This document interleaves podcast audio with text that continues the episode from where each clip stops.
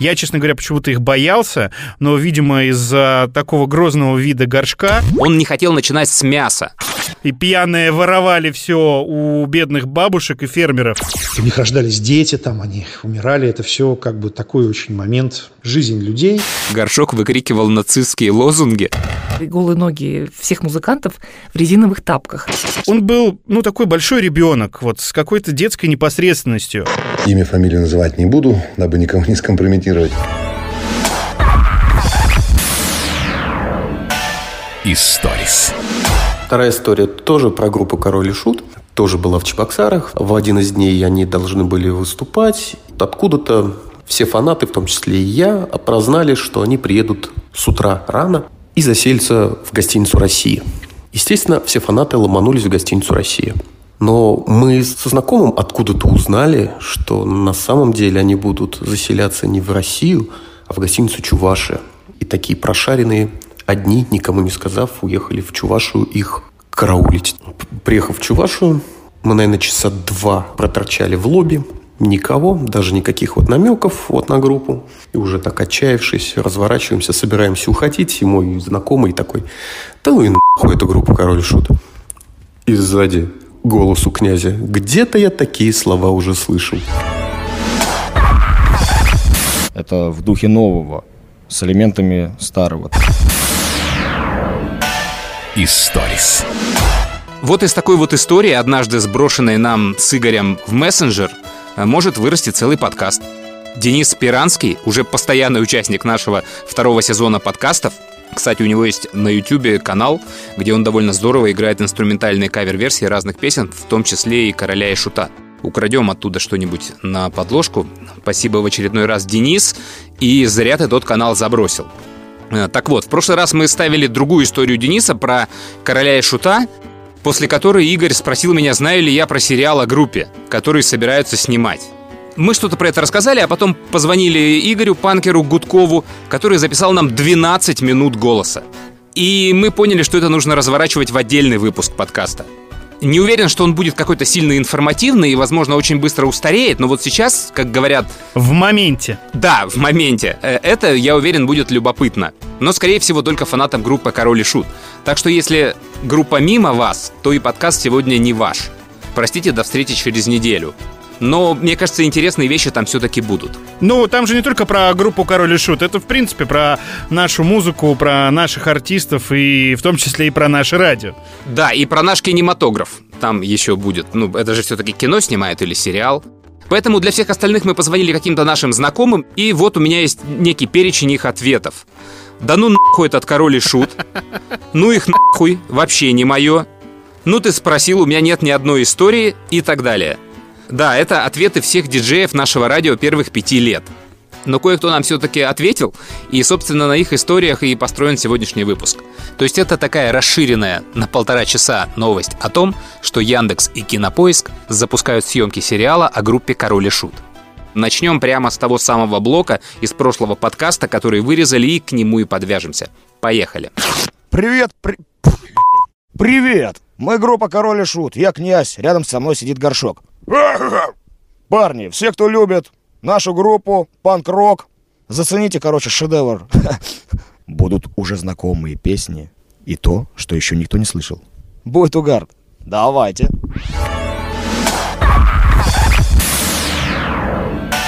Историс. Слушай, а ты знаешь, э, что сейчас готовится к съемкам сериал про группу Король и Шут, э, про ранние годы, вот когда они начинали, про молодых? Я знаю про это, потому что мне иногда пишет Миша Козырев. И одно из последних сообщений от него было Слушай, тут сейчас вот сериал снимают про Король и Шут, будут брать у меня интервью. Ты не помнишь, в чем была суть конфликта между мной и группой? Но ничего не помню. Да, между, между мной и группой. Я говорю, Миш, это очень смешно. Есть миллион людей, к которым ты можешь обратиться, кроме меня, которые могут вспомнить эту историю лучше меня, точнее и лучше тебя, и лучше даже самой группы «Король и Шут». И я отправил его к Антону Чернину и написал Сергею Бондарю, архивариусу нашего радио. Но Сергей ответил поздно, хотя прислал кучу важной информации, а Миша, видимо, звонил мне прямо перед интервью, писал, и он, конечно, перезвонил Антону, и Антон ему рассказал про этот конфликт, поэтому в сериале будет присутствовать конфликт между Мишей и группой версии Антона.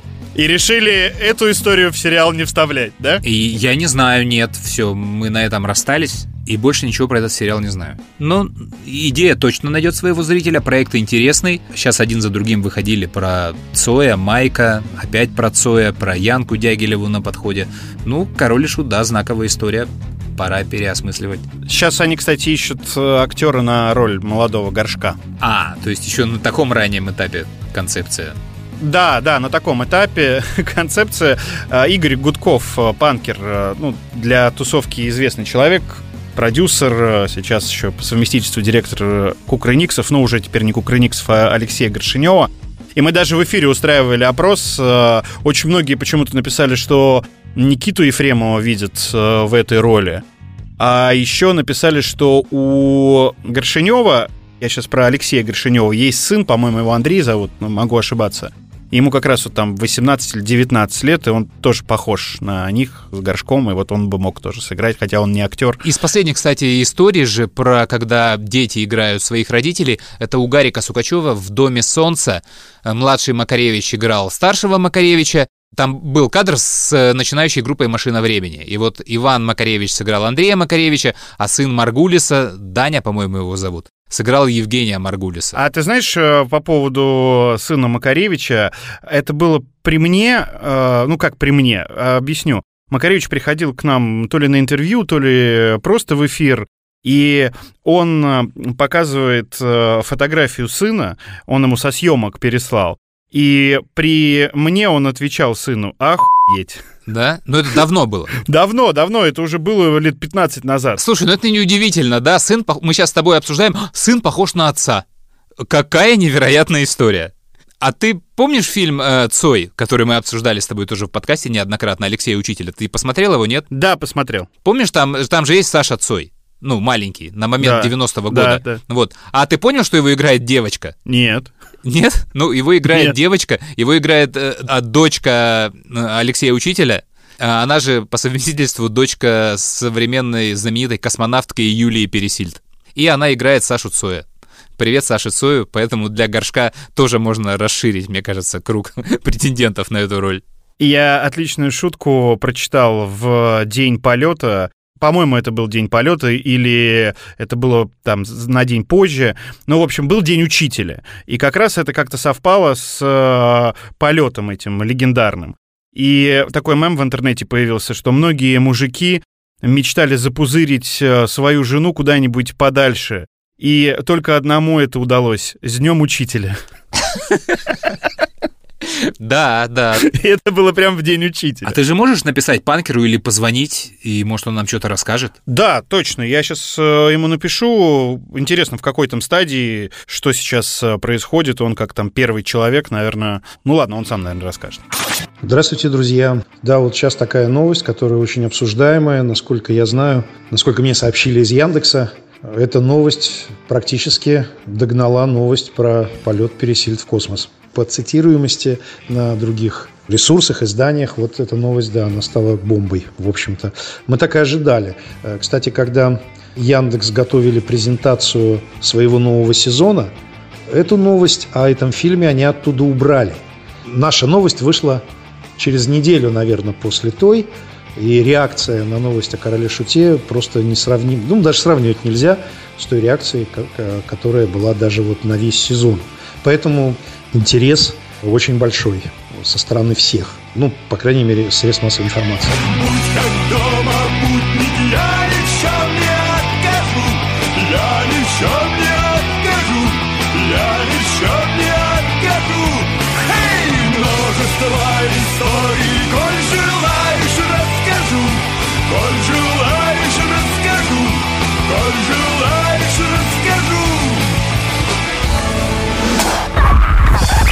это не есть выход. Есть идеи, и идеи-то нужно поддерживаться до конца. В этом мы поняли, есть самый главный смысл вообще какой-то идейной группы. Историс. Так, ну теперь давай развязывать все вот это вот, что мы сейчас сказали. Ты помнишь, как ты познакомился с группой «Король и Шут»? Я могу рассказать две истории. Э, сначала я познакомился, естественно, с творчеством группы «Король и Шут». Но не помню, что было первое. Кассета, которую я слушал в плеере, как только приехал учиться в Москву. Это был 2001 э, год. Или это был диск э, в машине моего брата, а потом, когда уже пришел работать на наше радио, и в 2002 году я был на своем первом нашествии, это последнее нашествие в Раменском, там выступала группа Король и Шут, я их увидел. Я, честно говоря, почему-то их боялся, но, видимо, из-за такого грозного вида горшка он тогда выпивал. Я занимался тем, что обслуживал гримерки артистов, приносил им воду и бытовой райдер. И вот я точно помню, что я... И ты боялся ходить в гримерку к горшку? Боялся зайти, да. Я просил кого-то из наших коллег. Я очень хотел зайти в гримерку к дельфину и зашел. А вот к горшку я боялся зайти. И я помню, во время выступления там э, Козырев придумал такую историю. Он выходил, значит, в белом плаще, как Гендальф с вороном на руке. А во время песни «Проклятый старый дом» должны были полететь вороны. Они где-то крепились там э, вверху сцены, и по команде, когда они должны были полететь, э, по задумке режиссера, они должны были полететь в толпу, но они что-то особо не полетели и кружили там на сцене, или вылетело, но немного, но вот это я запомнил очень хорошо. Да, они вылетели и по фермам расселись, потому что они устали в этих коробках замученные. Да, была такая штука. Но я очень э, хорошо помню последнюю встречу с Горшком. Не помню, какой это был год, э, но он приезжал к нам на наше радио и попросил что-нибудь выпить. И у меня у одного оказался алкоголь, и я его угостил, и мы с ним вместе выпили. Он говорит, ну давай за компанию со мной. Понятно. У меня это было так. Я в середине 90-х рыскал по горбушке в поисках нового альбома группы «Сплин». Тогда вышел коллекционер оружия, все, по-моему, ждали фонарь под глазом, или, может, уже вышел фонарь под глазом, и мы гранатовые ждали, песни крутились, но диска еще не было. Ну вот, в общем, я искал группу «Сплин». И на горбухе все хитрожопые продавцы, они зачем-то повесили табличку с названием «Король и шут» — это как сплин. И кассет было много короля и шута, потому что, видимо, они набрали популярность, прошло какое-то переиздание их кассет, и сразу появляется группа, у которой три или четыре альбома.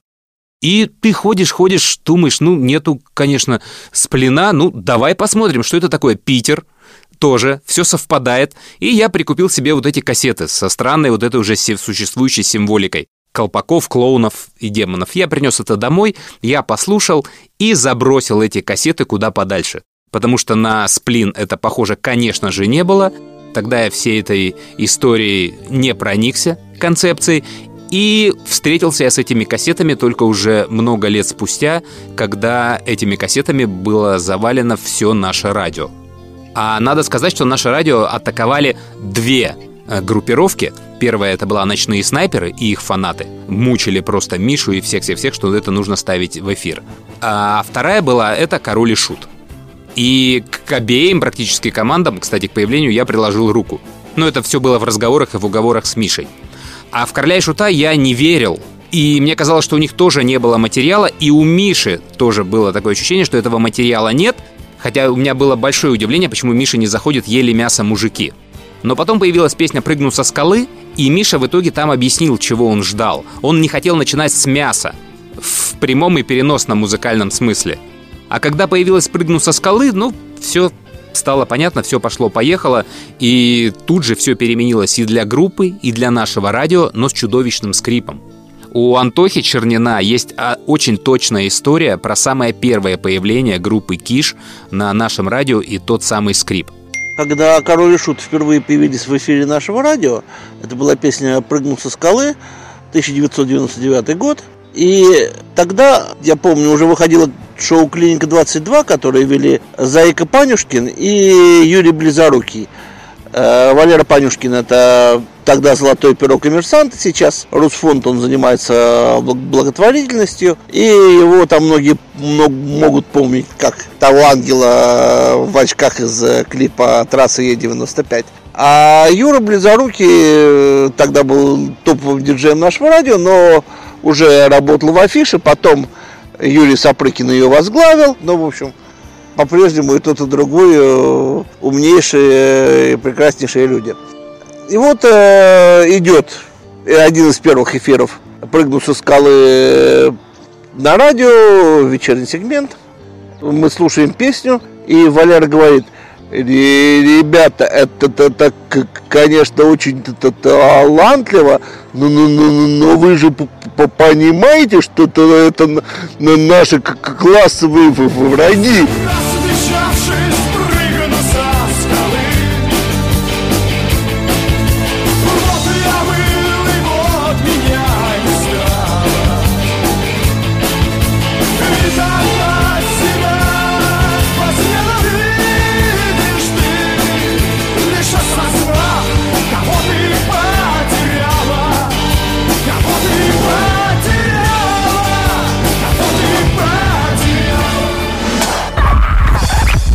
Понравилось. Жалко то, что потерял книжку и не все прочитал. Ну, опять куплю и, побольше прочитаю еще. Историс.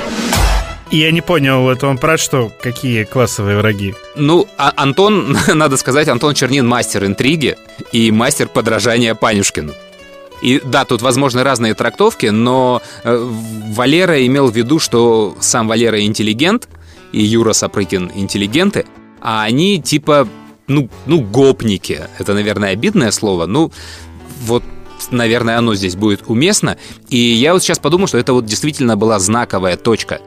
Потому что группу Король и Шут реально не любили все диджеи нашего радио. Крайне мало было народу, которые эту группу любили.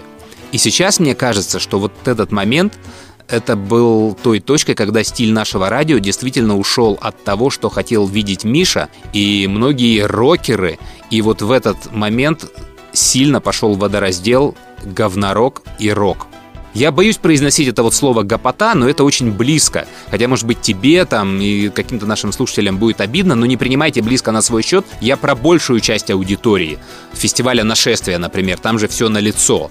Да, это не суперинтеллигентная публика в общей массе. О, вот. я бы сейчас с тобой поспорил, Андрюха. Особенно я знаю, я как знаю, человек, ну... который был на последних всех нашествиях, и то, с чего начиналось все, да, как это было условно на последнем нашествии в Равенском, когда там толпы панков э, топтали капусту, картошку и огороды, да, да, и пьяные да. воровали все у бедных бабушек и фермеров до того, во что это превратилось сейчас. Да, есть какие-то определенные элементы, которые очень любят фотографировать вот журналисты, считающие, что нашествие это для панков и это для говнарей. Вот они любят сфотографировать одного пьяного человека в грязи и потом поставить эту фотографию заглавием своей статьи о нашествии. Но реально это сейчас, во-первых, не только музыкальный фестиваль, а он мультиформатный фестиваль, да? И это семейный фестиваль, это красивый, чистый, и я смело могу сказать тебе, вот, э, может быть, это странно сейчас э, прозвучит для тебя, но это интеллигентный фестиваль uh-huh. в самом вот э, лучшем смысле этого слова. Uh-huh. Поэтому я тут полностью с тобой не согласен. Хорошо, да, я говорю только вот про первые пять лет тех фестивалей, потому что я видел э, их все, был на них. Это были, конечно, не единичные случаи одного пьяного человека и одной грязной лужи. И возвращаясь к этому водоразделу, мне кажется, что вот да, именно там прошла эта штука через группу Король и Шут, и в итоге эта волна и победила. То есть все, что Миша сейчас прилетает, это в основном от Короля и Шута. То есть Миша бесконечно любит группу Текила Джаз, но он ничего не может для нее сделать, для ее популяризации. И тогда не мог. Сколько бы песен он не ставил, он бы просто просадил рейтинг станции. Поэтому формат, поэтому киш, поэтому большая аудитория, и это такая вот точка триггер, как мне кажется. И главное, что вот еще раз подчеркну, что вот с этим были согласны абсолютно все на нашем радио. Это было просто мимо всех. Такое было, наверное, только с группой «Ария». Даже с Любе так не было. Но с тех пор начался долгий путь короля и шута к славе. А я, кстати, по пути еще приложил тогда руку к популяризации кукрыниксов. Это этот, группа «Близнец короля и шута». Э, потому что панкер... Сейчас тебе еще раз прилетит. Ты тут раскидываешься клише. Панкер занес их диск, ну, очевидно, вместе с Королем и Шутом, и диск-то был хороший, вот этот первый их альбом, Кукрыниксы. Но Миша в него, конечно, тоже не верил, А я считаю, что вот этот первый диск Украниксов должен был входить в плейлист нашего радио как минимум шестью песнями первыми и стать саундтреком даже молодежного фильма «Сказки». Но таких сценариев я не встречал до сих пор. То есть это нужно было поженить эстетику советских фильмов про детей и внедрить в нее пришедшую культуру вот этой рок-музыки к подросткам. То есть король и шут, кукрыниксы, вошедшие в подростков. На этом придумать какой-то сюжет и все это обложить песнями группы Кукрыниксы было бы клево. Но я до сих пор не встречал таких сценариев. Но Мише тогда я попил крови по поводу Кукрыниксов, их, конечно же, протащили за собой король и шут. Потом они хорошо сделали кавер-версию на кино для кинопроб. Миша оценил песню «Солдатская печаль». А потом, оглядывая тот первый диск и понимая, что действительно треки можно было играть, Миша послушал меня и попросил их добавить, по-моему, в следующий альбом по раскрашенной душе трек «Не беда» переиграть его, чтобы его можно было поставить в эфир. И поставил в эфир и сказал мне тогда «на, получи». И за это мне сейчас, наверное, стыдно, хотя я не был фанатом э, кукрыниксов, но это был вот именно подход, что нужно играть для публики. Но это был у нас с Мишей такой профессиональный спор, и по мере развития группы, знаешь, Кукрыниксы, Миша все время приходил и стебал меня за каждую новую песню. А, фанат Кукрыниксов? Ну что скажешь? И мне с каждой песней, знаешь, все было стыднее и стыднее. А на первом альбоме мне очень нравилась, э, забавно, гитара э, Александра Леонтьева, который после альбома этого успешно свинтил в киш. И я все время забывал его кличку Ренегат и называл его Авангард. А Авангард Леонтьев – это известный советский актер. И я прям ничего не мог с этим делать, вот у меня был такой затык. И это тоже было довольно весело. Вот. Но Ренегат вовремя свинтил. Так что панкеру большущий привет по поводу Кукрыникса в эфире нашего радио. Бодрый получается. Очень много экстремальных моментов присутствует. Рифаков там Ренник накидал неплохо. Что можно сказать про кино? Мы год э, занимались разработкой этого, вот, разрабатывались до того, что у нас появился сценарист. Сценарист очень хороший, то есть мы, естественно, не сами пишем это, а привлекли профессионального человека. Вот тут тоже, это же сложный выбор сценариста. Я знаю довольно многих сценаристов, и, ну, вот этот там, например, может писать хорошо детективы, этот по мелодрамам очень большой специалист, а вот это исторический, там, работа с документами.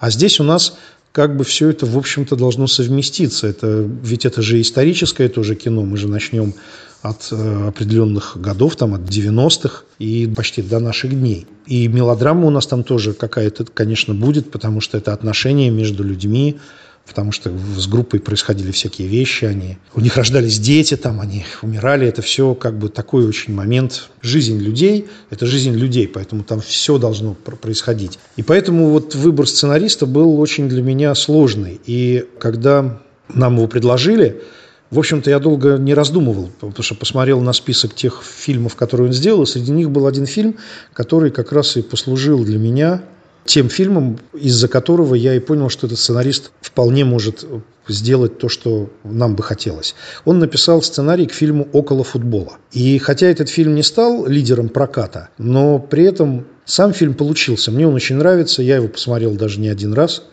там тоже про молодежь, про неформальные группировки, про андеграунд тоже такой же. Сценарий написан и реализован таким нормальным языком. То есть ну, он отличается от тех фильмов, которые я зачастую видел. Зовут его Дмитрий Лемешев, этого сценариста. Сейчас мы с ним подружились. Он очень погружен в работу, он, он любит рок-музыку, он слуш, слушал группу тоже. Он, ну, то есть ему не нужно было объяснять, что такое группа «Король и Шут». А, он сейчас отсмотрел огромное количество материала, он погрузился, он общается с людьми, которые имели отношение к группе.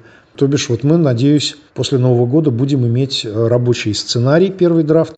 Тут панкеру, конечно, удачи, потому что, во-первых, Лемешев э, около футбола писал не один, там человек пять писали, и если я правильно понимаю, то это такая сериальная вахта. Одна группа сценаристов пишет там поэпизодник, другая сцены расписывает, третья диалоги, и там еще, по-моему, фанатская группировка спартаковская Флинт Крю как-то участвовала в написании этого сценария. В общем, не суть.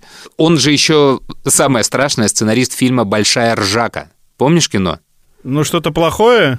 Это такое ужасное говнище с Женей и Серегой из КВН «Уездный город». Из-за него даже стыдно сценаристу Ширли Мырли, а он его снял как режиссер. И он у Дудя даже про это рассказывает. Это привет нашему прошлому подкасту. Конечно, этот, весь этот флер ничего не значит, и, ну, удачи панкеру, сценаристу и кинопоиску. Всем удачи. Танец злобного гения на страницах произведения сомнения Обреченных ждет поражение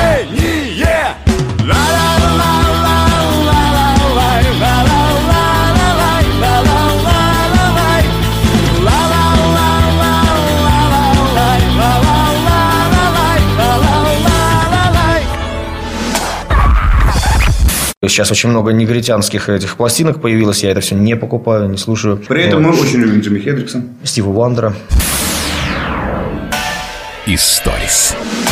Ну, слушай, э, не все сотрудники нашего радио не любили группу Король и Шут. Э, очень многие были ее поклонниками. Вот э, взять хотя бы в пример Настю Рогожникову, это нынешний программный директор нашего радио.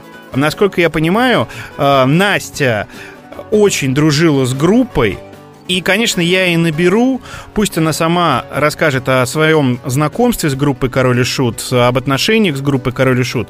Потому что, ну, Настя это тот человек, который знает э, про группу все, который жил с группой много лет. Я хотела бы рассказать а, свою историю знакомства с группой Король и Шут. А, как сейчас помню, это был 2001 год. Это был Екатеринбург, ноябрь месяц, уже начиналась такая а, суровая уральская зима. Я помогала своей а, хорошей знакомой в организации концертов. И вот, а, собственно, организация концерта Короля и Шута была на тот момент моей первой самостоятельной работой самостоятельной в чем? То есть я должна была а, сама встретить группу на вокзале. Вот я должна была сама предварительно съездить в гостиницу, посмотреть номера, где должны были ребята размещаться. Я почему-то решила, что в гостиницу можно не ехать, и я просто позвонила, мне подтвердили бронь номеров. На вокзал я уже поехала сама, естественно. Надо сказать, что до этого заранее я общалась там с нашими уральскими музыкантами, которые меня пугали рассказами про Король и Шут о том, что, ой, блин, это капец, это грязные панки, они блюют там в гримерках, мусорят, э, курят, делают, в общем, всякие непотребства совершают, в общем, типа, будь с ними аккуратнее и так далее. Вот, и, в общем, раннее утро, ноябрь, я приезжаю на вокзал, холодно, где-то, мне кажется, уже минус 10 было в ноябре.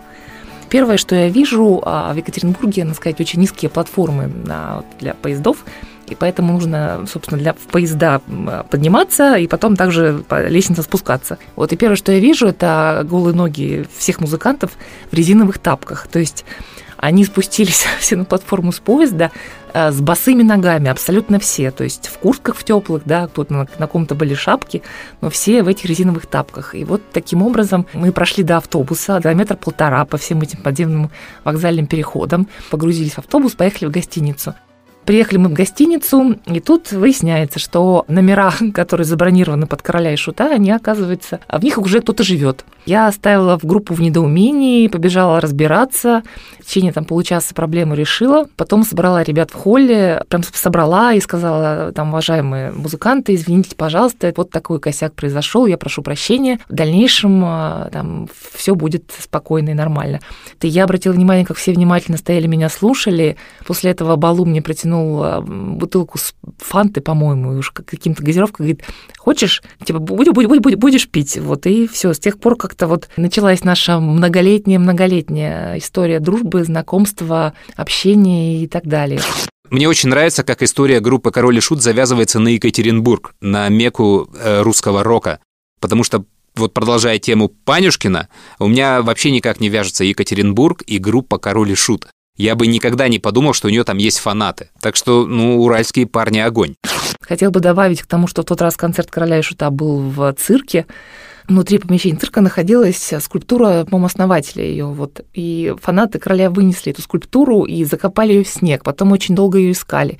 Причем предъявляли претензии потом группе о том, что все так это произошло. Вот. Князь во время этого концерта за, значит, где-то нашел костюм киндер-сюрприза, вышел в нем на сцену, чем удивил не только публику, но и самих музыкантов. В общем, все веселились э, и так далее. Ну, а потом а, на следующий день уже мы ребят провожали, они уезжали дальше в тур, И это, конечно, вот такое, такая рок-н-ролльная история знакомства э, с теми э, панк-рокерами, которые оказались на самом деле чудеснейшими, милыми, удивительными людьми, э, очень тонкими, ранимыми. И я, конечно, каждый раз это вспоминаю. Вот когда это вспоминаю, каждый раз у меня улыбка на лице.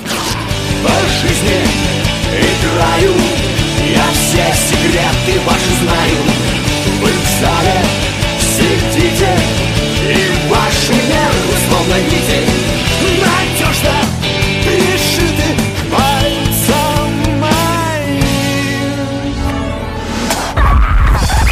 Герберт Уэллс, Беляев, Конан Дойль, Эдгар По. Кто такой ты у меня? Блять, ну не был назван Хармс, ты сволочь.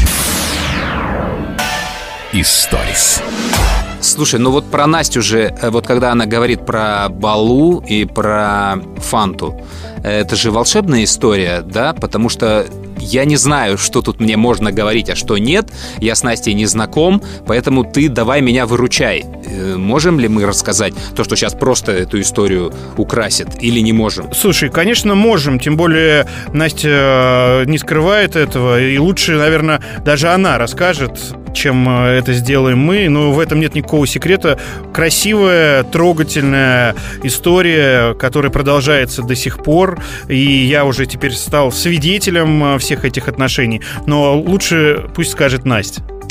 А я не зря в своей истории про знакомство с королем и сказала, что это вообще начало было и человеческих, дружеских, родных таких отношений, потому что спустя какое-то время у нас э, с Балу родился сын, любимый Василий, и несмотря на то, что мы там живем в разных странах, вот мы не вместе, но мы друзья, мы поддерживаем друг друга всегда на связи, вот воспитываем Василия, которому в этом году уже исполнилось 18 лет, в общем, так что вот группе Король и Шут я благодарна в том числе и за мужчину, а, который был в моей жизни, и за прекрасного сына.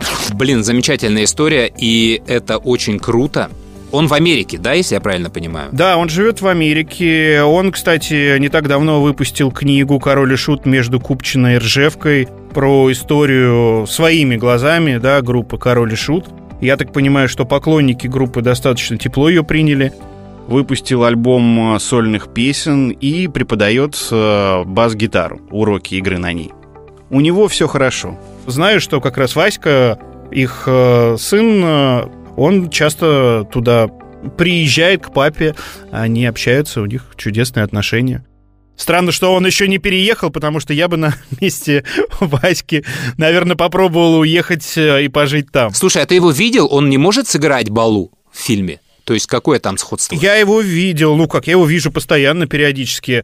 Не знаю, кстати, это интересно было бы, да. Особенно, когда он красится, ну, такое милирование делает вот э, в белый цвет. А, правда, сейчас э, Вася... Да-да, гримом доработать. Вася в армию отправляется на год. Вот буквально э, за... Вот мы тобой с тобой сегодня пишем подкаст, а завтра он... э, Вот с Настей только что вот мы с ней встречались, и она говорит, завтра везу сына в военкомат. Все, забирают. Да ладно! Да, да. Слушай, то есть у чувака был выбор уехать в Америку или в военкомат, и он в военкомат ушел, да? Да, он в этом плане очень патриотичный, увлекается историей. И он хотел, да, прям сам. Это здорово.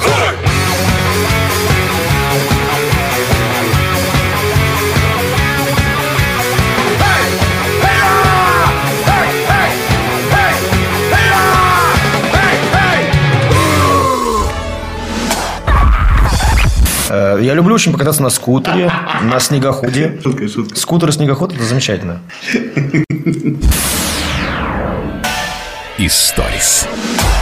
А в Америке, я так понимаю, вообще там полгруппы Король и Шут. То есть Маша же Нефедова там живет. Помнишь Маша Нефедова? Конечно. Ты застал ее? да? Это- это, же, это же насколько крутая деталь, да, когда идет вступление первой песни, и Маша крутит смычок на пальце до своей партии. Это же огонь был прям. Вот я помню, это завораживающая штука была на выступлениях.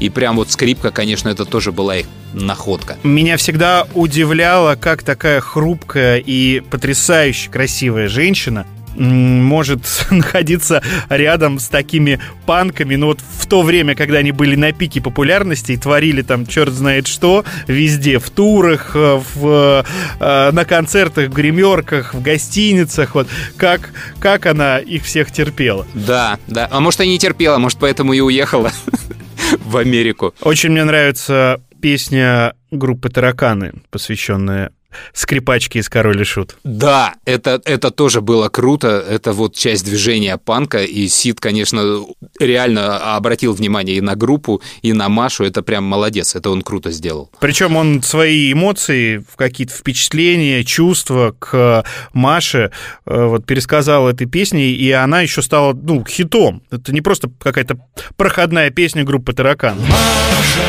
скрипачка из король стану твоим снежком твоей. Электроскрипкой Маша, скрипачка из король. И шут Слышишь, тебя уже зовут Слушай, но они же на самом деле были не такие страшные, как э, всем казалось, и не такие прям панки-панки и демоны. Слушай, они обычные парни, вот обычные парни, которые и в твоем дворе жили, и в моем дворе жили. Просто они стали музыкантами, стали популярными, но они долго шли к этому. Вот реально из подвалов, из этого там-тама легендарного клуба в Санкт-Петербурге, они выросли в культовую группу, которую, я уверен, будут слушать еще наши дети и внуки. Ты понимаешь, они, ну вот это мое личное мнение. Я сейчас э, не близкий друг э, и не очень хорошо знаю ребят, но вот конкретно по поводу горшка могу сказать, вот сколько я его видел, когда он приходил к нам на интервью, или мы где-то на фестивале общались, он был, ну, такой большой ребенок, вот с какой-то Да-да-да. детской непосредственностью. И вот, например, наши девочки, корреспондентки, боялись у него брать э, интервью. Кто-то считал, что он двух слов связать не может и односложно отвечает на вопросы. Кто-то боялся, потому что он мог э, взбеситься посредине интервью, встать и уйти или крикнуть что-то, потому что ему не понравился вопрос. И многие специально, знаешь, сложно формулировали или пытались подловить его, особенно телевизионные корреспонденты, как бы издеваясь над ним. Вот фрик, шут. Реально, шут. И сейчас мы его э, выставим вот э, глупым, э, недалеким человеком. Особенно, когда он еще ходил без зубов, это добавляло образа, да. Мне вот после знакомства с ним показалось, что они совершенно обычные ребята, да, которые в какой-то момент, может быть, поймали звезду, но все равно сохранили какие-то человеческие качества.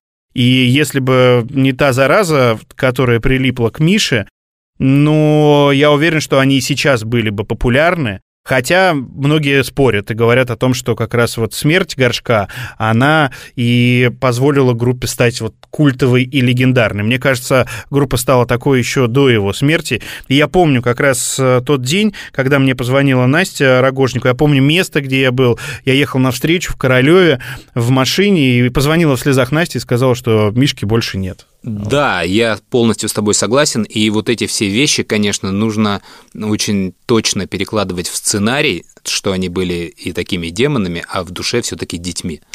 В 2008 году или 2009, я сейчас не помню точнее, а, я от радиостанции отправилась, скажем, в осеннюю часть тура «Короля и Шута». Это были города Омск, э, Екатеринбург, Челябинск и Томск.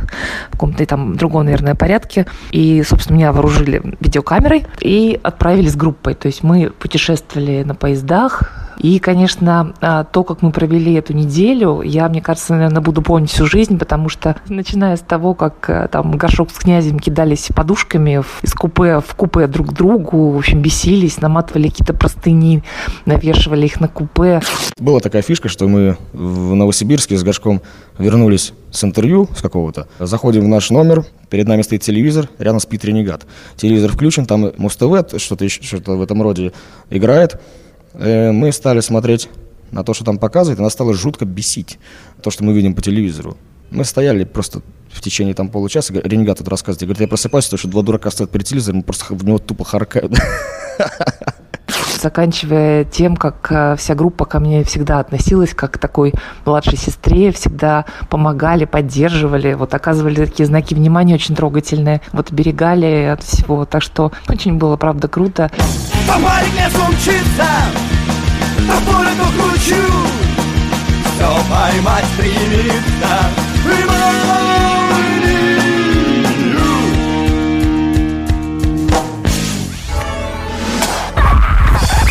В текстах присутствует, помимо всяких сказочных моментов, еще простая бухня.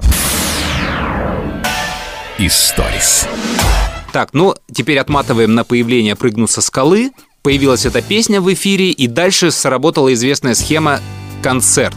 Мишу надо было затащить на концерт, чтобы он увидел группу. Я точно помню, что это был СДК «Мои». Тогда Мельник проводил там кучу концертов. Это всегда были сдвоенные концерты, два дня.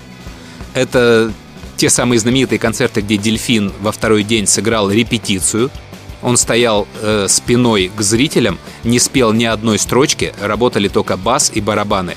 Это называлось репетиция. Целый час был такой концерт. И вот на такой сдвоенный концерт туда я притащил Мишу, и он, конечно, офигел. Это были костюмы, это была фан-группировка, точно так же раскрашенные, куча ритуалов. Там он проассоциировал второго князя и навсегда в него влюбился.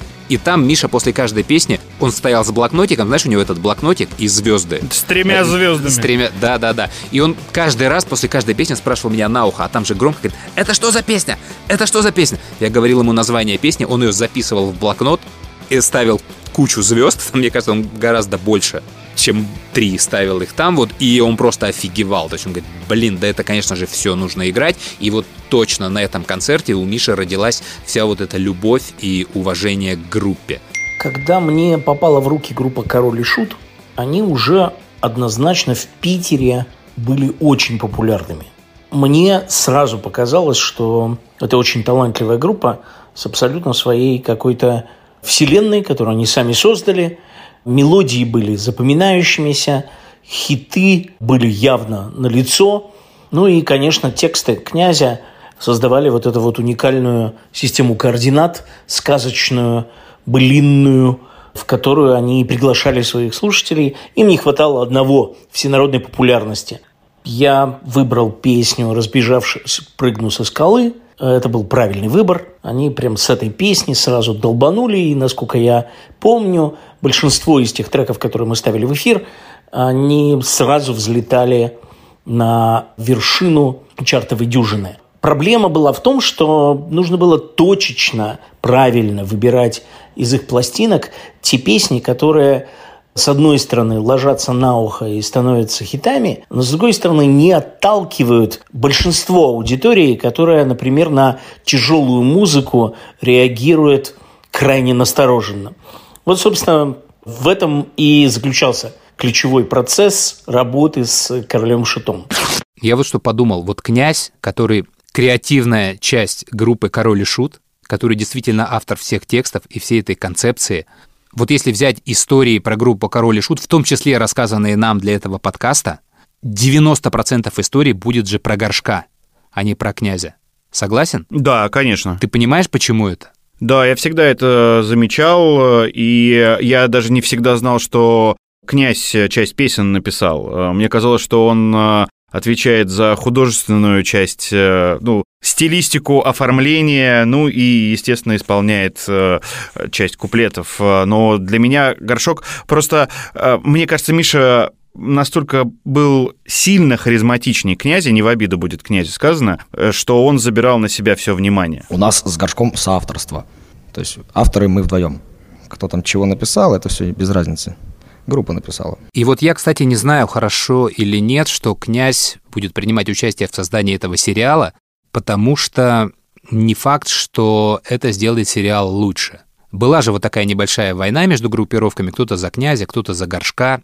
И вот он, конечно, точно будет стоять перед искушением, чтобы поменять какие-то вещи, что-то, может быть, подкрутить в свою пользу, где-то скруглить углы, где-то что-то подправить, и на это наступали практически все создатели байопиков, потому что либо это ссора с режиссером, и музыканты уходят из проекта, либо это как с «Богемской рапсодией», люди держат все в своих руках до последнего, и получается именно то, о чем я говорю, когда сериал превращается, история превращается в патоку, где спрятаны все неудобные людям углы. Надеюсь, сериал про короля и шута сможет этого избежать. Здесь первый драфт – он уже будет как бы основным, потому что мы год этим занимаемся. А все-таки мы основываемся на некой фактологии, которая находится в открытом доступе даже, и мы не можем ее никак избежать. Конечно, это не будет такой, не хотелось бы, чтобы был просто чистый байопик, рассказывающий, пошли туда, сделали то. Конечно, здесь будут вещи, которые, может быть, никто и не знает. Вот поэтому именно сопродюсером этого фильма является еще один очень важный человек этого события, это Андрей Князев. Без него это бы не смогло получиться, это было мое условие, что он тоже должен быть продюсером. э, надо заметить, что Андрей довольно быстро согласился. То есть я его убедил. То есть он вообще даже не отказывался. То есть ему это интересно, потому что он никогда не работал в кино. Он сразу же понял, что мы заходим на большое кино. То есть это не просто кино, которое вот, а давайте, ребята, снимем кино. Нет, это все по-серьезному. Он, он доверяет мне, а я работаю в кино с 2003 года. В общем, у меня большой опыт. Я работал как директор кинокартин. Сейчас я давно уже являюсь продюсером, у меня своя студия. И опять же, я являюсь фанатом группы «Король и Шут». Почти с самого начала я за ними следил. Мне повезло, я мог с ними поработать. Я подружился с, в некотором роде с ними, хотя я старше их на 20 лет, но что тоже тогда, когда мы познакомились, было для них неожиданно, потому что их особо никто ими там не занимался, и вот было так странно, что я к ним испытал такие теплые чувства. Но мне действительно нравится их музыка, и тут, тут абсолютно все просто. И потом, когда я их узнал, мне очень понравился и Мишка, и Князь. Вот до сих пор мы общаемся. Поэтому Князь – это абсолютно незаменимый здесь человек. Я очень рад, что мы здесь все это делаем.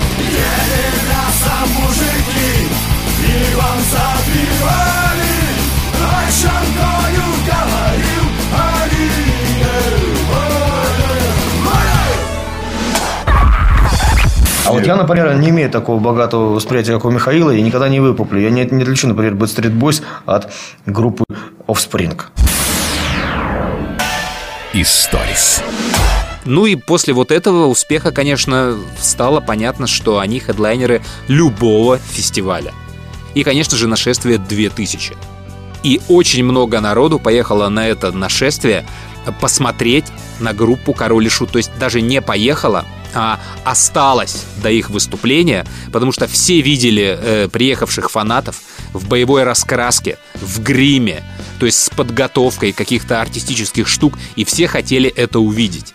И вот я уверен, что на том выступлении у всего персонала нашего радио, даже людям, которые потом не любили эту группу, было безграничное уважение к этой группе. То есть ребята показали, что они не только музыка и тексты, они еще и сказка, они мир, они легенда, они прям культура такая группировка. Но они многих сломали в то время. Вот именно как раз э, я об этом говорю, что недолго шли к славе, долго доказывали свою состоятельность э, как группы, как шоу.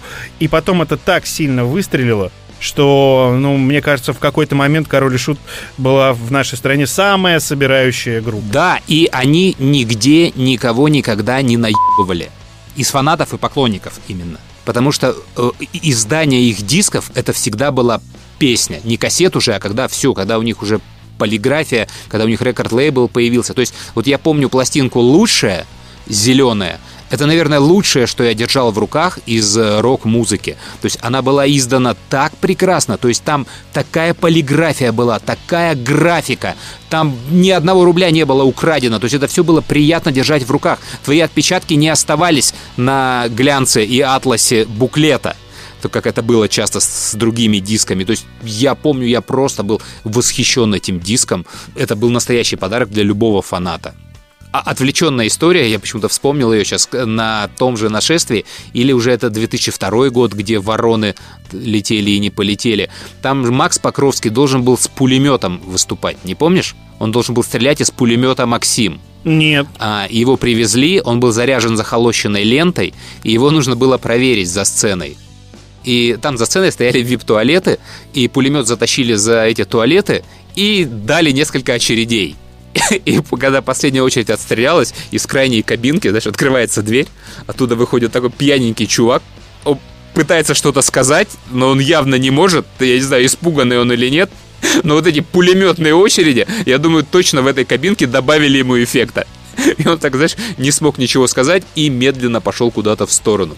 Это я, наверное, к тому, что тогда круто заморачивались люди с выступлениями, и все свои выступления подготавливали. И это было здорово. Сейчас мне это часто не хватает на фестивалях.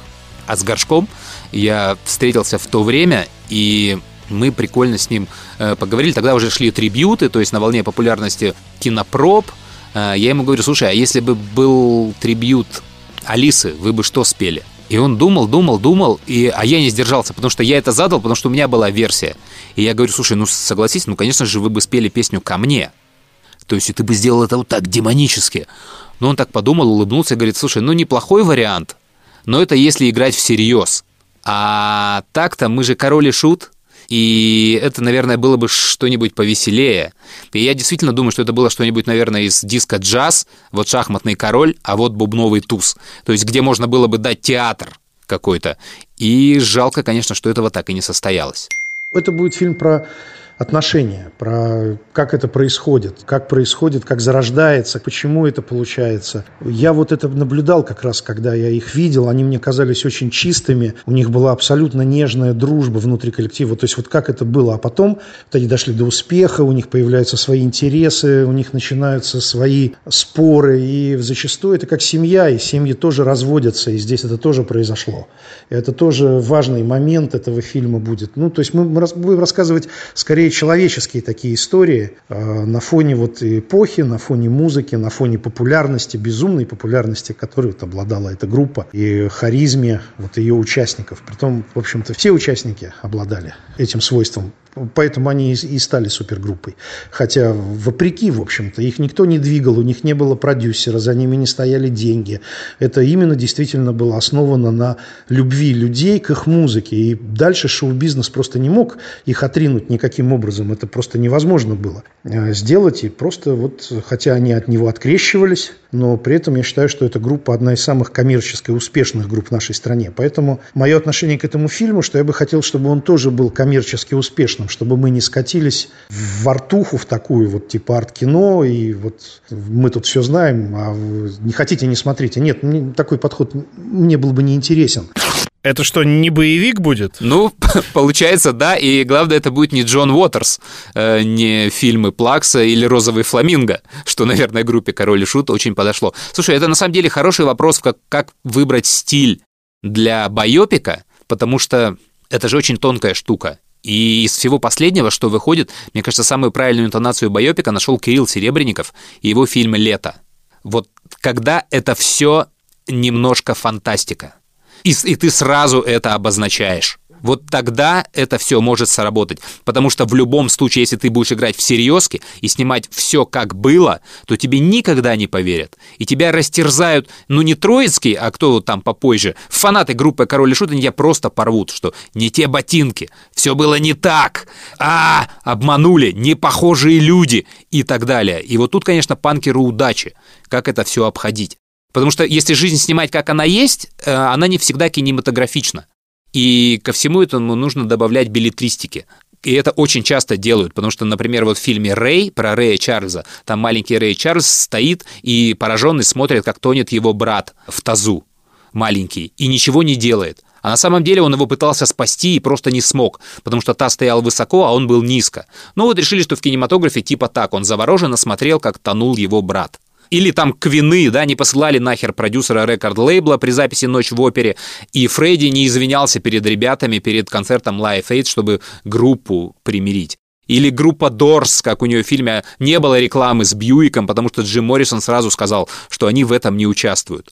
Короче, фильму нужно придумывать. Но ты знаешь, спрос будет э, очень серьезный, потому что а, не знаю, армия, Игоря. армия поклонников короля и шута Конечно, там есть князь, который тоже продюсер, и он, наверное, сгладит своим участием какую-то критику, да, потому что все-таки он э, непосредственный участник событий, да, у них там были в какое-то время разногласия, и многие там э, в свое время делились на сторону горшка или сторону князя переходили. Но, тем не менее, конечно, вот я всегда преклоняюсь перед людьми, которые берутся за такое сложное дело, как э, байопик, э, снимать кино, когда многие, если не большинство участников событий, я и про поклонников говорю, mm-hmm. и про продюсеров, и про музыкантов, живы, они даже когда сами музыканты пишут э, книгу об истории группы, то находятся какие-то участники, которые начинают спорить, было это или не было это. Ну, столько времени прошло, что-то могли и забыть. Конечно. Но когда начинают придираться к цвету гитары, да, да, да. мол, э, вот этот артист э, с такой гитарой не выходил, вот именно цвета. Да, марка такая, но цвет был другой. Но да. это уже странно. Ну, вот я зацепился за фильм «Лето», и в фильме «Лето» есть блестящий актер Гоголь-центра Саша Горчилин. И он там, по-моему, свина играет, если я не ошибаюсь, но вот участие Саши Горчилина в этом фильме, пересмотри, это проба на роль горшка. Это человек, Саша, который может переиграть, мне кажется, вообще половину ленинградского рок-клуба. Он и Свин, он и молодой Кинчев, и он и Горшок. Не копеечно, но в хорошем гриме его можно сделать. Он по комплекции не очень подходит, но это очень интересная штука. И вот я панкеру советую обратить внимание на Сашу Горчилина. Некоторые неправильные люди били кого? Неправильных людей. А нужно бить кого? Правильных. Правильных людей. Вот и все. Историс.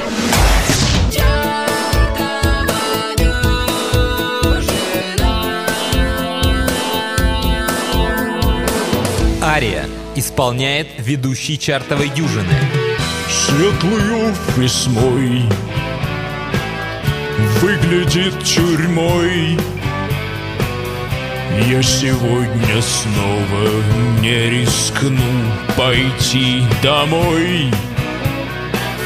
Лучше я останусь Некуда спешить не то, как в старой сказке могут придушить. Всего на пять минут покинул нас король и шут. И с этих самых пор сижу я тут. Фанаты стекла бьют. Мол, хватит дурака валять, поставьте весь альбом Давайте мы шутом и королем Всю дюжину набьем Вот примерно такие письма я получал всю прошедшую неделю, с тех пор, как впервые за год в хит-парад не вошла ни одна песня группы «Король и Шут». Писем пришел целый мешок, я его оставил в кабинете. Мешок там один, но он там большой.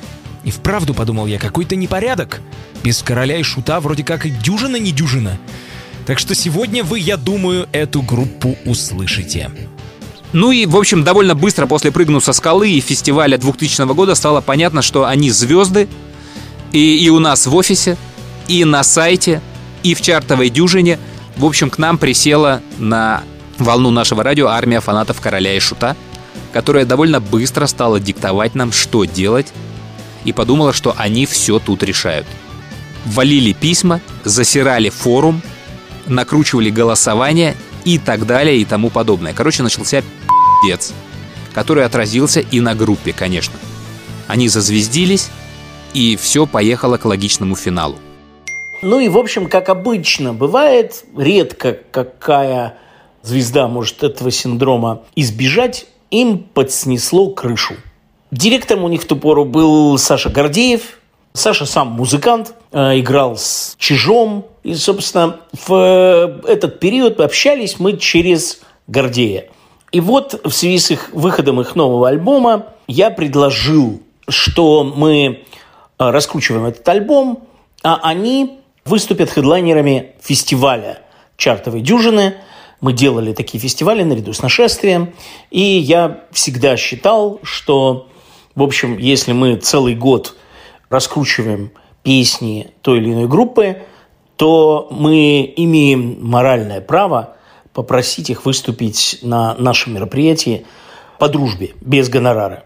И, в общем, так происходило и с нашествиями, с чартовой дюжиной, со всеми нашими фестивалями. Никто на это не жаловался, всех это устраивало, тем более мы еще и снимали многие из этих фестивалей.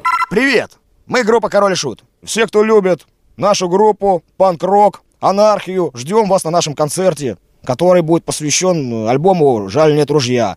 Даже, скажем так, в этом альбоме будет песня, которая старше вообще всего, что народ знает о Короле Шуте. Старше всего. Она называется «Пьянка», и она была придумана практически через месяц после нашего знакомства с Горшком. Там просто как пацаны бухают в поле. Вот такая тема. И, собственно, такая договоренность у нас возникла. Единственное разногласие возникло по поводу того, какую песню взять с нового альбома. Группа настаивала на том, что это была песня «Мертвый анархист», а я считал, что для нашей аудитории гораздо ярче и пронзительнее прозвучит песня «Медведь», баллада акустическая. Она, конечно, ложилась на ухо гораздо большему количеству слушателей. И это, в общем, было противостояние между интересами всей аудитории нашего радио и интересами фанатов «Короля и Шута». В конечном счете, в переговорах я достиг такого компромисса. Я пообещал им, что я ставлю на, по-моему, на три недели в эфир мертвого анархиста и начинаю с него, коли они так настаивают. А потом его снимаю и ставлю в следующую песню балладу «Медведь» а они выступают на нашем зимнем фестивале «Чартова дюжина». На этом и постановили. А они прям очень не хотели играть медведя и хотели анархиста.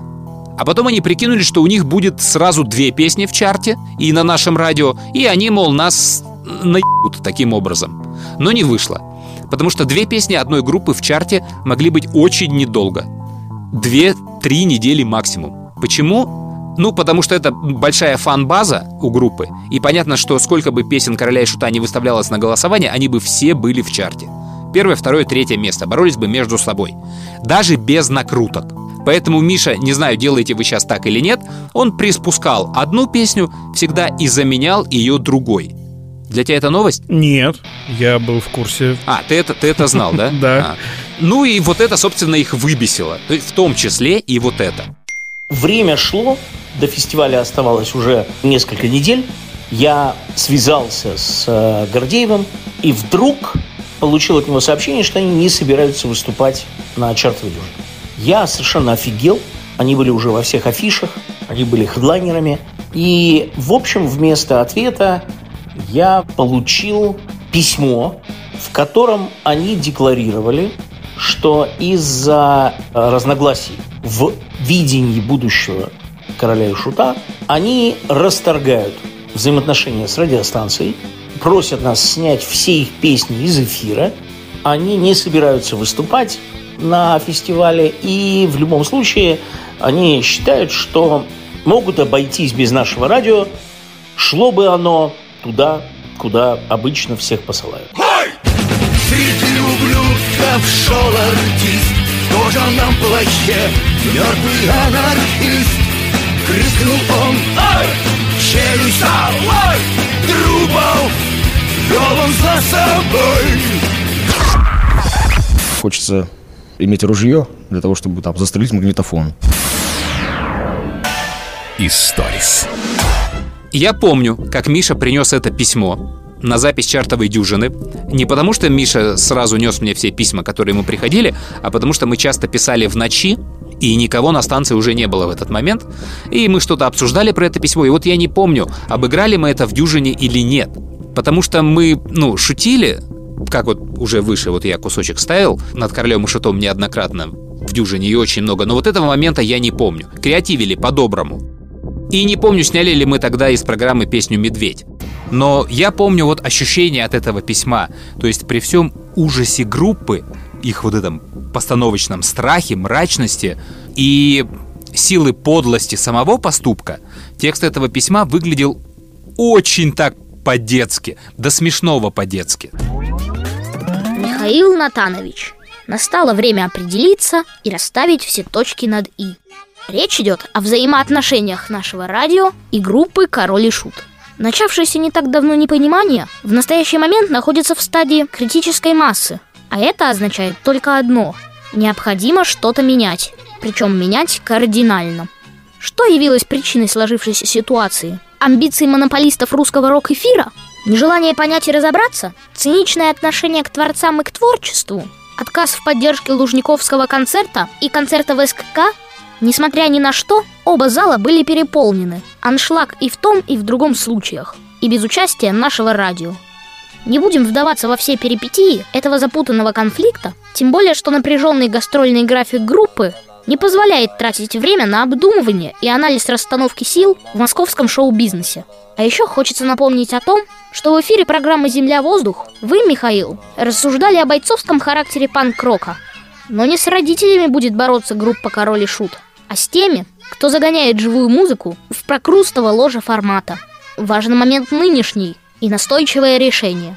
Группа «Король и Шут» просит вас убрать из эфира нашего радио все наши песни. Искренне жаль, что так получилось, ведь в результате в проигрыше останутся слушатели вашего радио. С наилучшими пожеланиями группа «Король и Шут». И вот мы тогда думали, как на это письмо отреагировать. По-моему, в «Дюжине» мы ничего сразу не сделали, но Миша решил снять все их песни из эфира, но мне кажется, он этого не сделал, просто сократил ротацию. Но главное написать им ответ, что и сделал. Мне ничего не оставалось, как в общем пойти им навстречу. Я снял все песни из эфира и опубликовал ответ, в котором подчеркнул, что мы будем во взаимоотношениях с любой группой ориентироваться исключительно на интересы нашей аудитории и уж точно ни у кого не пойдем на поводу. И пожелал им в конце успехов с премией «Овация», на которую они были номинированы и которую они, по-моему, в результате получили. Но, ну, в общем, сострил на тему того, что, судя по всему, имидж премии «Овация» это как раз сейчас тот, тот вектор, который решила группа предпринять, и они соответствуют ей гораздо больше, чем нашему радио. Это было, в общем, объявлением войны, и мне до сих пор обидно и неловко перед теми людьми, которые пришли на чартовую дюжину, но надо сказать, что отбою в тот момент у нас от э, зрителей не было. Все наши фестивали были, как правило, аншлаговыми. Но, конечно, разрыв отношений с такой большой важной группой это было для нас вещью достаточно болезненной. Нет никакой статистики по поводу того, уменьшилось количество слушателей или э, нет, но мне самому это было неприятно. Надо сказать, что это вообще едва ли не единичный случай, когда конфликт такого масштаба вдруг вылился на публику. Я не люблю этих вещей, но отступать было некуда. Да ну и нахуй эту группу «Король и Шут». И надо сказать, что премию овации они получили в мае того злополучного 2002 года, и после этого выступили еще и на нашествии там, где и была история с воронами. И после этого, кстати, началась самая такая большая первая звезда, потому что тоже камень пред... их порезали на рекламный блок, э, они на это очень сильно обиделись. Причем после рекламного блока вернулись с группой «Ленинград», и в конце поставили одну песню «Король и Шут». В общем, их это оскорбило. Они сказали, что это все подстава. И, конечно, крайним был Миша Козырев. И его они выбрали жупелом для наезда вот за эту ситуацию. Тут открываются другие возможности, какие-то идеи приходят в голову, поэтому дело затягивается. Историс. И еще там была, знаешь, некрасивая история, ты ее тоже, может, помнишь, э, с гадствами и родствованиями. Типа они сделали майки. Миша Козырев ест маленьких детей. Только хотел сказать, да, да. И надели их на концерте. Это поручик придумал, до сих пор этим гордится, насколько я понимаю, с женой, и хранит эти футболки. И, по-моему, были еще какие-то футболки «Наше радио сосет» или что-то в этом духе. Но это, может быть, уже у фанатов. Я вот точно помню про Миша Козырев ест маленьких детей. Я тогда не понимал, в чем э, суть. Но я только пришел работать, и э, конфликт мимо меня прошел. В общем, веселые были ребята. И вот еще хотел сказать, что вот я считаю, что есть только, на мой взгляд, две группы, которые обладают таким мощным потенциалом хитовости. Это вот группа кино и группа Король и Шут. И вот маркетологи, которые на Яндексе просчитывали эту ситуацию, они сейчас показывают рост популярности этих двух групп. Я не знаю, с чем это связано.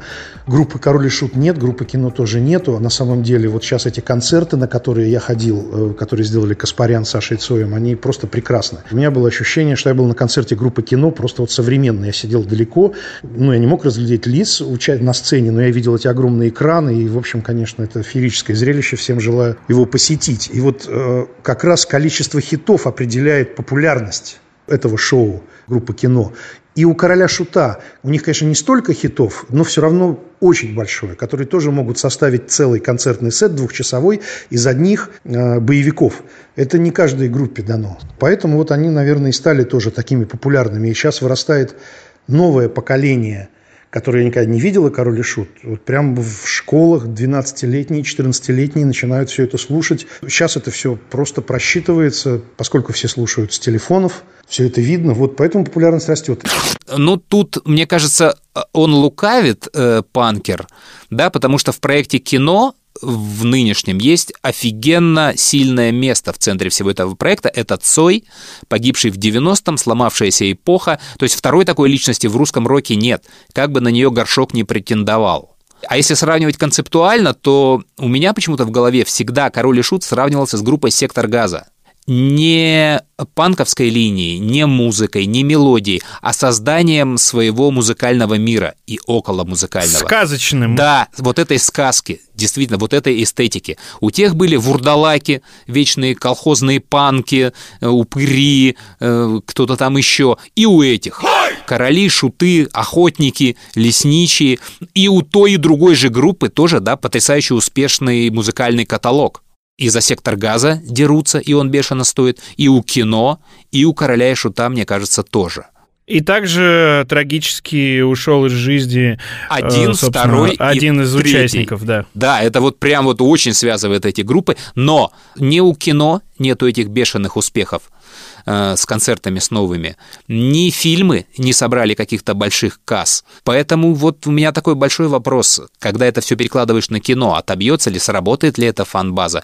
Потому что фильмы про Хоя, они тоже особой популярности документальные не набирают, которые тоже сейчас выходят. Слушай, у нас была такая история, мы выбирали президента нашествия. Это вообще была смешная тема перед выборами президента страны, я так понимаю, спустили какой-то указ э, сверху, я могу только догадываться, это не факты. Ну, судя по тому, что присутствовал глава ЦИК на нашествии, скорее всего, это была задача обратить внимание на молодежь и напомнить им про выборы, чтобы они все пошли осенью голосовать. И мы решили придумать такую историю э, выборы президента нашествия. Провести их, и результаты объявит глава ЦИК э, со сцены, что, собственно, и произошло. Победил э, Сергей Шнуров, и ему торжественно, я уж не знаю, лично ему вручали, я не помню, по-моему, нет. Хотя, может быть, и лично я уже как-то запамятовал. Но я точно помню, что при подготовке ко всей этой истории у нас был расширенный список, и а, мы спорили, включать ли в бюллетень тех артистов, которых уже с нами нет.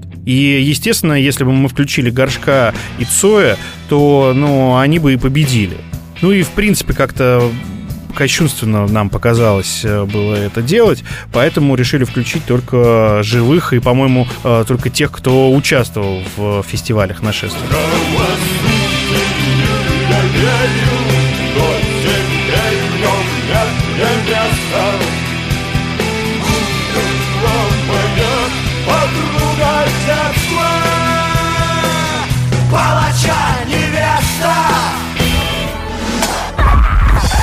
Виктор Цой всегда был на первом месте.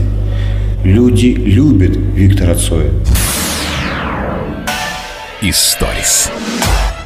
У меня есть знакомый и приятель, э, и друг, э, не побоюсь этого слова, которого многие знают. Его зовут Саша Устюгов. Это наш актер э, театра и кино. Многим он знаком по сериалу «Ментовские войны» и роли Шилова – многие его знают э, как вокалиста и автора песен группы Кибастус. Ну, Сашка, в общем-то, заметный такой человек э, в нашей культуре и в нашем теперь уже шоу-бизнесе, так его назовем. И я, честно говоря, не знал, что он, во-первых, был знаком с Горшком, во-вторых, что он дружил, в-третьих, что он работал с ним над мюзиклом «Тот». Потому что Сашка был первым режиссером мюзикла «Тот», в котором а, должна была участвовать группа Король и Шут и Горшок, естественно. Но на последней стадии, уже прямо перед запуском, они разругались, по-моему, с продюсером, и э, появился другой режиссер. Но суть вот в чем. Саша провел несколько месяцев вместе с Горшком. То есть он ездил с ними на гастроли, они жили вместе в гостиничном номере. И он хотел узнать Горшка получше для того, чтобы вот вписать его в роль в этом мюзикле. Ну, то есть он так серьезно подошел к этому делу. И вот э, Саша может миллион историй рассказать про Горшка и группу Король и Шут. История 2012 год, по-моему, а, это было 50-летие Виктора Цоя, были концерты в Петербурге. И в Москве играли в Олимпийском, по-моему. А я был режиссером. Ставил тогда спектакль «Тодд». И был разгар репетиции. Мы с Мишей поехали в Олимпийске, он отыграл концерт, я его везде сопровождал. И у нас были жесткие договоренности, что Миша не употребляет алкоголь. Это нужно было для работы, для репетиций. И он прекрасно отработал концерт, потрясающе все было. И после этого мы пошли ловить машину. И еще в гримерках появилась известная режиссерша, модная режиссерша. И, в общем, эта режиссерша к нам прибилась. Мы поймали такси, она села с нами. Я сидел на переднем сиденье, они сидели на заднем. И всю дорогу, нам надо было доехать от Олимпийского до Арбата, она начала Мишу подначивать о том, что Миша не панк. Она режиссер панка, Миша не панк. Миша начал кипеть, приводить какие-то доводы о появлении, развитии э, панк-музыки. Она его просто подкалывала. И это было понятно сразу. Она говорила, нет, я, говорит, режиссер панк, а ты не панк. В итоге мы тогда ехали до Арбата, начали высаживаться. У нас была гостиница около Арбата. Разговор не закончился. И мы в пылу э, этих страстей ввалились в первый попавшийся ресторан, который оказался ресторан кавказской кухни с пластмассовыми плющами по стенам, с такими обоями, имитирующими старый кирпич. Там была сценка, и на этой сценке пели какие-то ребята, какие-то грустные кавказские песни. Там был синтезатор, певец с бородой. А мы забились в дальний угол, народу было немного. И Миша, значит, спорил с этой режиссершей, режиссерша его подкалывал. В итоге Миша говорит, если ты панк, можешь сделать мне миньет прямо здесь. Та испугалась, вскочила. Миша понял, что он начинает выигрывать спор. Вскочил на стул, потом на стол, расстегнул рубашку на клепках черную, обнажил свои наколки и начал в сторону музыкантов выкрикивать нацистские лозунги. Вот, естественно, режиссерша руки в ноги схватила свою сумку и вылетела из этого ресторана и побежал за ней э, вызвать ей машину. Когда я вернулся, стояла толпа разъяренных кавказцев, среди них Миши. В общем, мы ретировались э, в этот день через кухню, спасались бегством и нам могли навалять. Вот, было весело. Где-то был 2012 год, по-моему, 22 июня, если я не ошибаюсь. Слушай, офигеть, 22 июня ровно в 4 часа Горшок выкрикивал нацистские лозунги в адрес каких-то кавказцев. Возвращаемся к спору, панк это или не панк.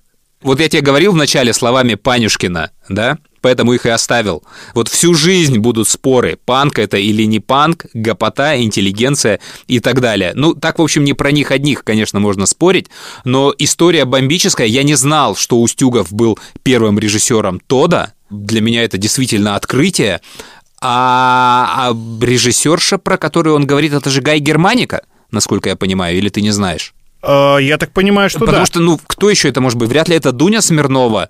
Но это Гай Германика, и она тоже очень подходит к концепции 22 июня ровно в 4 часа.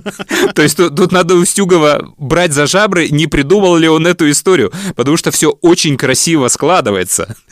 И, кстати, слушай, Гай Германика неплохой выбор бы на режиссера этого проекта.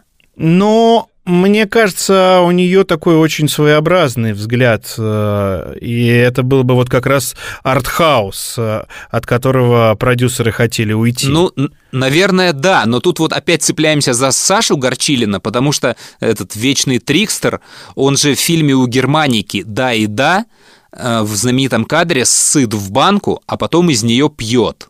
И говорят, что он это так и сделал на съемках. И это опять же к разговору, панк это или не панк. Как минимум эту всю сцену можно сделать в сериале. Устюгов может сыграть Устюгова, Германика может сыграть Германику, и Горчилин сыграет Горшка. И мне кажется, это вообще будет огонь, прям все очень может зайти. Может быть. Надо предложить панкеру. Я буду рад стоять у врат Стоит враг, твой заклятый враг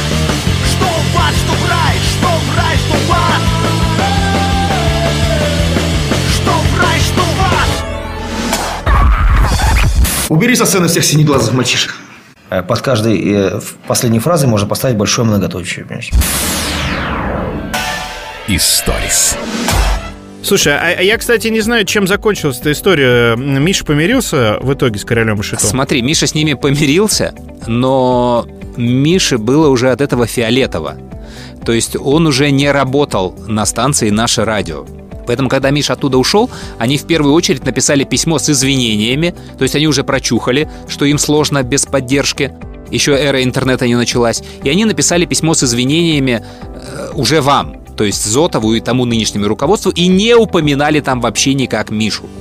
Но надо сказать, к их чести, они все же хотели с ним помириться, и они встретили его в каком-то там 2006 году на фестивале. И мы с Мишей уже работали в этот момент на другой радиостанции, и он очень смешно мне рассказывал про это перемирие.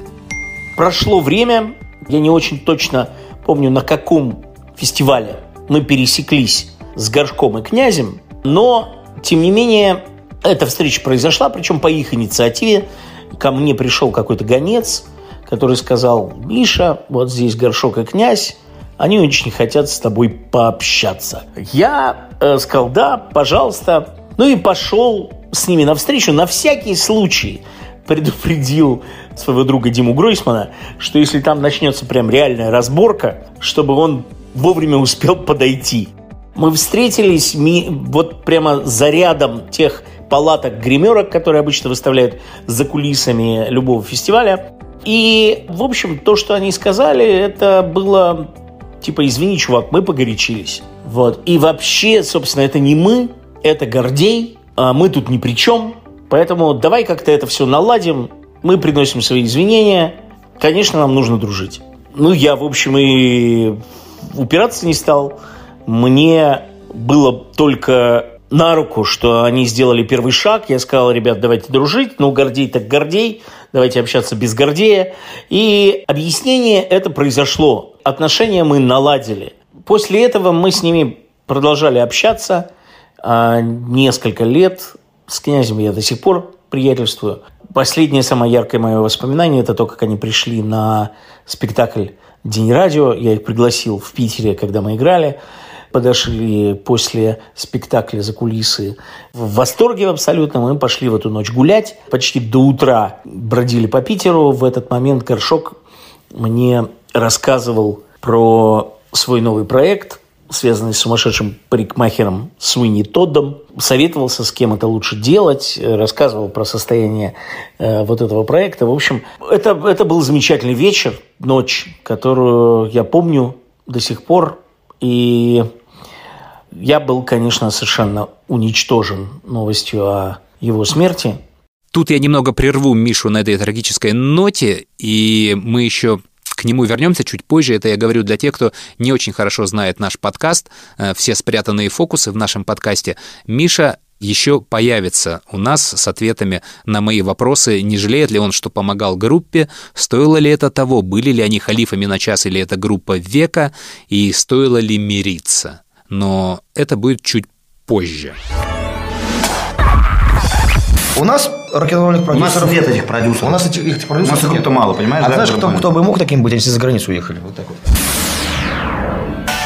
Историс. Так, ну и нам остается разобраться с режиссером этого проекта, выяснить, правда ли, что это гусар. Слово Игорю Панкеру Гудкову.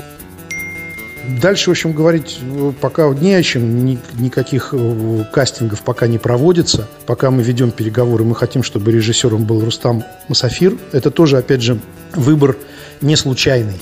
А, еще несколько лет назад я увидел просто независимый фильм, называется «Скиф». Это, как выяснилось, первая работа Рустама как режиссера. И я очень удивился, что вот такой фильм, это редкий для нас фильм, мне он очень понравился. Ну, там у него, может быть, есть какие-то вопросы, он, он может длинноват там для меня, еще что-то, но я очень люблю эстетика фильма, она очень панковская, как это ни странно. Я вот это отметил про себя. Там я...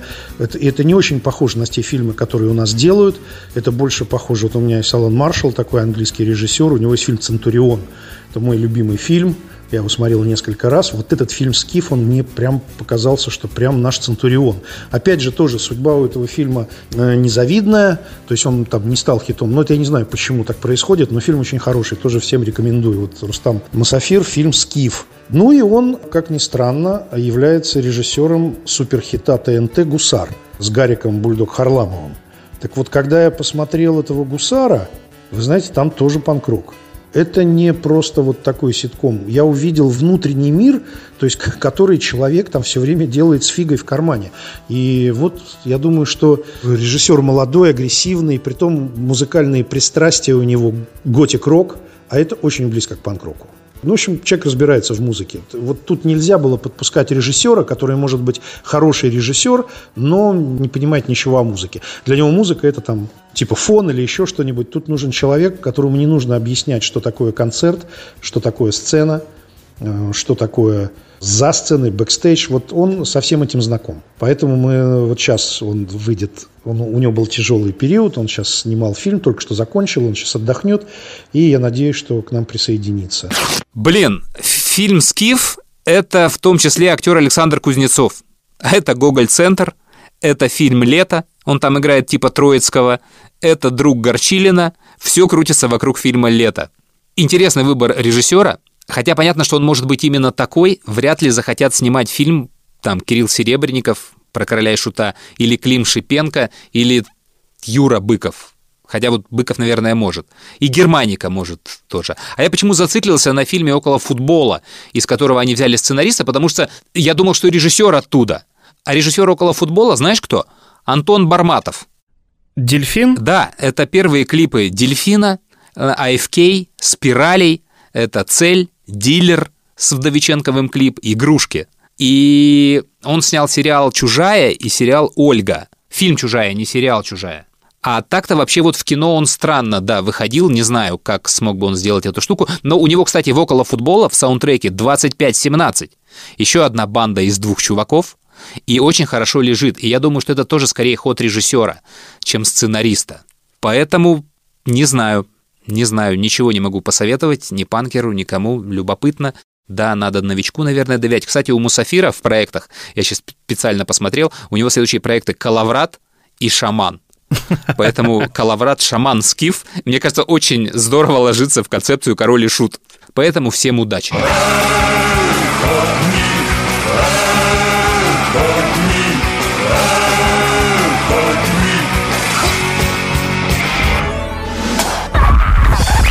Для тебя зима – это красивые снежинки, это лунная ночь, это хрустящий под ногами снег.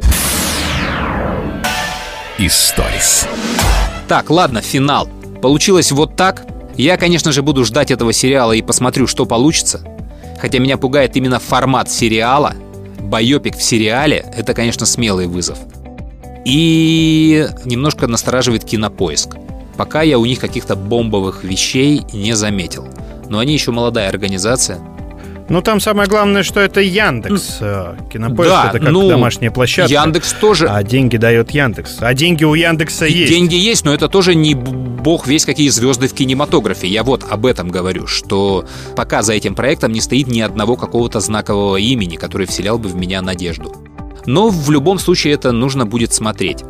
Ну, вот такой подкаст получился. Я надеюсь, что и поклонники группы, и слушатели нашей радио, и, возможно, просто люди, которые не имеют отношения к этой музыке. Среди наших слушателей подкаста, я уверен, и такие тоже есть. Послушали и что-то новое для себя узнали. И мы уж точно не хотели никого обидеть. Ни поклонников, ни участников группы. Мы пытались э, оперировать э, фактами. Да. А я хочу в заключении э, напомнить, помнишь, я в середине программы говорил про заморочки в чартовой дюжине, которые ты очень любишь слушать и вспоминать и узнавать, что это вот все было и как мы это делали. Так. И э, на группу Король и Шут при том, что ее песни долго висели в чарте, конечно же, писать было очень сложно всегда. Потому что, ну, 10 недель ты нормально выдерживаешь, да, но потом нужно лезть на стену и что-то выдумывать. Но поскольку у них была вот такая сказочная концепция вокруг них, на них всегда хорошо шутилось и всегда хорошо писалось. И мы это прям вот очень любили, и всегда это делали. И я просто хочу закончить э, подкаст фрагментом э, такого креатива на ту самую злополучную песню «Медведь», э, которая действительно хорошая песня. И вся эта история с песней «Медведь», ребята, она была не просто так. Очень она нам нравилась. И песня, и группа, и работа в чартовой дюжине. То, что вы сейчас услышите, попало в мои руки так. Один мой знакомый работает на питерской студии звукозаписи. Какой, не скажу, тайна. Прошлой осенью он оказался свидетелем сочинения и записи песни «Медведь» группы «Король и Шут». Недавно он оказался в Москве и рассказал мне, что там творилось. я счел абсолютно обязательным поделиться с вами этим уникальным наблюдением. Было это примерно так. Ну чё, у тебя есть что-нибудь? Ну так я жив покуда. Я верил в чудо. Но что любил я? Не уберег Мне очень грустно. Что в сердце пусто. Все мои чувства. Забрал хорек Все клево, девки схавают, но только какой нафиг хорек? Че, больше зверей не осталось? Каких, блин, зверей? Про волка писали, про оборотней писали, про зайца писали. А колобок, блин, в размер не влазит. Ща я... это. Я жив покуда,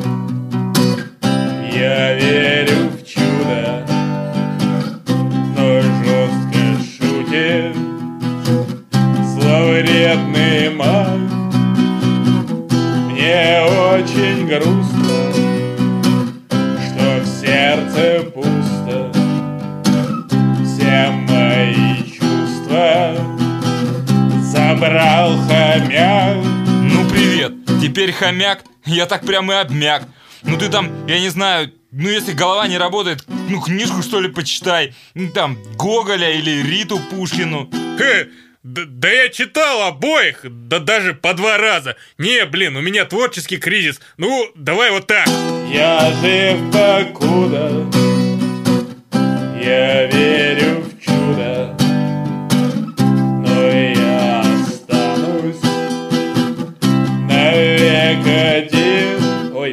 один. Мне очень грустно, что в сердце пусто. Все мои чувства забрал пингвин. Не, ну хорош уже, да? Ты уже в анархисте кору отмочил. Трупы дохли и снова оживали. Ты это, мрачняк давай. Мы ж не Ленинград какой-нибудь. Э, слушай, а, а про медведя мы пели? Не помню, пьяный был. А, ну, ну тогда вообще фигня, прикинь. Одиннадцатое место. Король и шут. Медведь. На этом, наверное, все. Такой вот получился подкаст. До встречи в следующих выпусках. Тем, кто пришел на группу Король и Шут, отдельный привет, респект.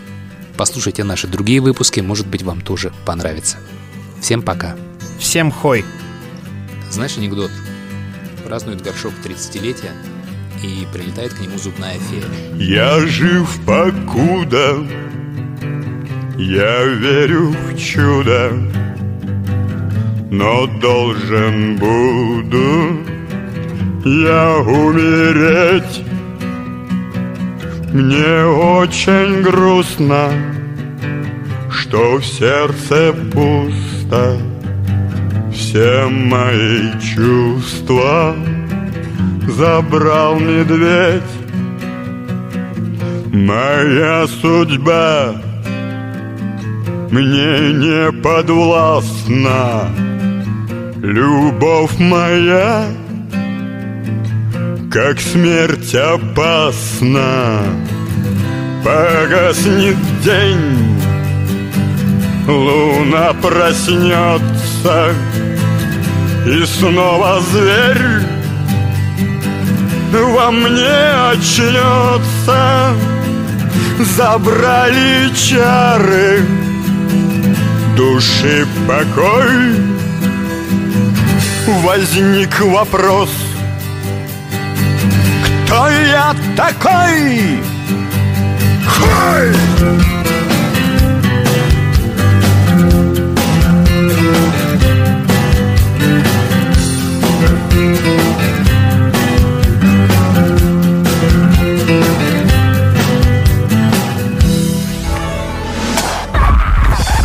Все сказки, через которые мы проходим в детстве, которые мы проходили, они э, прилизаны, приукрашены, и некоторые даже теряют свое первостепенное значение, свою первооснову.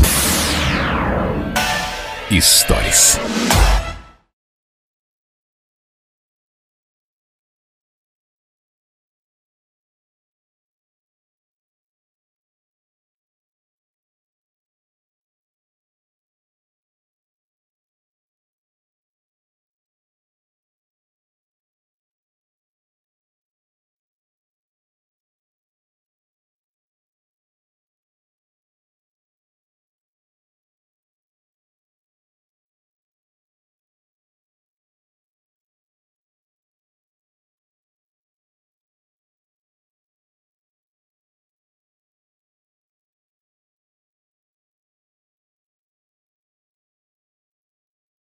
И отвечая на твой, Андрей, вопрос, не жалею ли я, что мы восстановили взаимоотношения, конечно, не жалею. Я... Это радость или проклятие мое, но я преклоняюсь перед талантливыми людьми и как бы даю им гораздо больше кредит доверия, чем всем остальным. Я не знаю, правильно это или нет, но у меня вот так вот всегда происходит. Я думаю, что группа эта останется в людской памяти надолго. Она уже вошла в пантеон важнейших групп, которые пели когда бы то ни было на русском языке. И, конечно, она не исчезнет безымянными следами какими-то, остатками, как происходит со многими группами. Мне кажется, что еще несколько поколений будут их слушать. И думаю, что пройдет четверть века, но если кто-нибудь где-нибудь запоет на гитаре какого-нибудь там медведя или проклятый старый дом, то большинство людей вокруг этого музыканта подпоют и будут счастливы. Шай!